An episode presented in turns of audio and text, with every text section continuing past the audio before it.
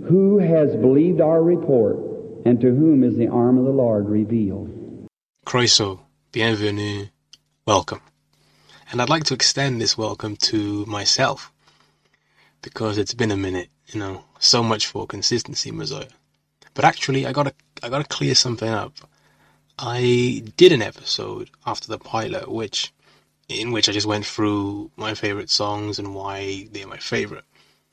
But I don't know, it just wasn't very edifying. You know, I just bragged for 20 minutes straight and I wasn't entirely happy with it. If I'm not, you know, at least 80% happy or satisfied with a project, uh, I'll probably just discard it, you know, I'll have to go. And I put a lot of work into um, the second episode. It was called A Secret Chord. It was about music and stuff, and I put a lot of work into it. But it just, I just didn't like it, so deleted it. Um, not only has it been a while since the last episode, but I've also been absent from social media for the past month. Only checking like Twitter during the Super League fiasco, and I said that I'd return once I submitted my dissertation, which I'll make more mention of throughout the episode. But yeah, it feels good to be back, you know. I'm not quite sure what you guys have been up to, but a decent amount has happened for me since anyway. First of all, I uh, hope you all had a good Easter. If your churches held Easter services, I'm sure they were blessed. We weren't actually in church for our Easter services um, because the church was closed at the time. But Brother Sham, some of you may know uh, the brother, had a brilliant idea of having the youth hold two of the three services, so Good Friday and Saturday. And then the pastor would preach on Easter Sunday. A few of the brothers preached half an hour sermons and I was numbered among them, but you know, I didn't preach nothing. I just brought a little thought as a text in a way. It was far shorter than theirs anyway. Mine was on the daily sacrifice being taken away. I'll play a bit of it now if you want. Hebrews 10 tells us that the blood of bulls and goats could not take away sin, only cover sins. But Jesus Christ was sacrificed once and for all to take away the sins of the world. But of course, as it was in the law, the sacrifice first had to be washed. We thank God that the following week uh, the church doors were open again. I got to see faces. Well, I say faces, everyone had masks on, but faces that I had not seen for over a year. Some of them even longer than that. You know, um, shout out to Brother Sam, who I had not seen for like, what, like 10 years or something. I know he's listening because he listens to every episode. This guy, he moved away like 10 years ago and I thought I'd never see his face again. But honestly, bro, when I saw him walk in under that under that mask, I was I was beaming. Honestly, it was a day I'd longed for for years. Uh, it's good to have you back, bro, and hopefully you can jump on an episode soon and we can talk mountains or something, whatever you're interested in. The Seven Seals. I said I wanted to listen to the Seven Seals as well, and I did listen to the Seven Seals. I just finished the 70 weeks of Daniel back when I was studying the book of Daniel. The Cardiff you will know what I'm talking about, but anyway, the Prophet said that it was important to understand the 70 weeks first before then going into the seals. I think he waited or he preached the seals like two years after, but obviously I didn't have to wait that long, but yeah, that was an experience. Many of us who've been brought up in the message would have, you know, heard about the seals and know about the riders and things, but I think it's good to hear it for yourself and hear the revelation of it for yourself. I won't give away any spoilers from the seals, but if you haven't already, I recommend you listen to them. Get that stimulation.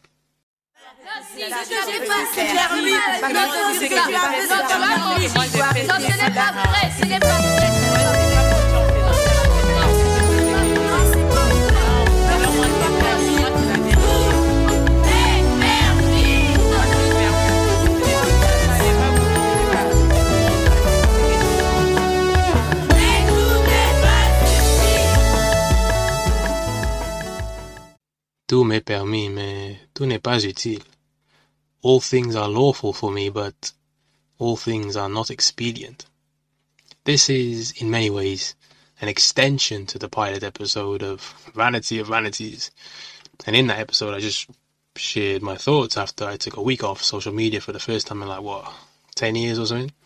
And the conclusion drawn in that episode was that these social media apps, you know, can be used for edification if used well, but they can also be detrimental to a person if they're caught in the wrong net. But the primary reason back in February for the uh, hiatus was to increase my productivity, I think it was, because we all know social media can be such a big distraction and the hub for procrastination. Basically, procrastination is something I could very much do without right now, as I had to complete my dissertation in about eight weeks' time. However, before that, before the month of April, like midway through March, the cogs and gears in my brain were beginning to turn. You know, I started to think. I'd already established the futility of these social media apps to me. They weren't just distractions for me academically, but spiritually also. I wouldn't use it to edify the saints, and frankly, it was detrimental to me spiritually, and I was far better off without them. You know, one week was cute and all back in February, but what if I reduced my dependency and addiction to these applications by abstaining for like, what, a month? I'd be far better off come the end of the month. And it's not just about stopping for the sake of stopping, but using that time that you will make to draw closer to God in the process, redeeming the time that I lost back in 2020 when I ought to have drawn closer to God like many of the saints did, but I just didn't, so I wanted to redeem that time back. The dissertation even became a secondary matter because I realized that if I do well on the spiritual front, then the other things will take care of themselves. And I was regimented, you know. I don't want to get into details, but I had like a to-do list, a schedule, waking up early, going to bed past midnight because I was working and doing things in order and it was important to allot a significant amount of time to God. And I was strict with myself. At this time, I have to do this, do this, and do this. And I was doing it fairly well at uni, to be honest, in my accommodation room. But it's about bringing that, you know, regiment back home with you. You know, there's a time for everything, like Solomon said. And on the subject of being strict myself, I started to filter all the content that I consumed. By no means was this filtering perfect, but you know, like the hand gels and the hand sanitizers kills 99% of bacteria, or maybe not all of it, but it was doing a good enough job. You know, it was doing its job, and I could tell that I was better for it. I was in a much better place. So much so that I didn't miss social media, or to be honest, I could really care less about it. You know, sometimes I'd be out somewhere, or I'd capture something on my camera and think, oh, I should post this on my story, shouldn't I? But then you pause for a moment and you think, really, is it that important? And this is what the filter is. You know, you're going through the filter now. Whether you should even watch something or do something like that, you have to filter it out. What will the effects be on you? Or sometimes when there's a game on or match a day on, or a big Champions League semi-final, you know, Manchester City against Paris Saint-Germain. It's a must-watch game, isn't it? Is it though? You know, honestly, during this period, or even since start of the new year, really, I barely watched any football. Match day was something I would I couldn't miss, you know. Saturdays and Sundays, 10 p.m. You just had, you just got to be there. But sometimes during this period, I just, I, I forgot that he was even on. So much so that I feel like the distraction of football has been pretty much nullified for me anyway. I'm not, I can do without it, you know. In the grand scheme of things, does it matter if you missed a game? Not really, if at all, to be honest. And I credit that to the filtering that I did during this period, really seeing, thinking of the importance of things, of what you watch and what you consume and the effects that it has on you. Now, don't get it twisted. Like I said in the pilot, not everything is bad. Football isn't bad. Social media isn't bad. I'm not attacking these things, you know. Football still is the best sport in the world, you know, the biggest sport in the world. I still have an interest in it. I have many friends who are ballers, you know, it's a conversation starter. It's, it's alright. I was only using it as an example of the filtering process that was undertaken. But, you know, on a more serious note, especially with social media, you gotta be careful about what you let in through that filter, you know. What filter are you using?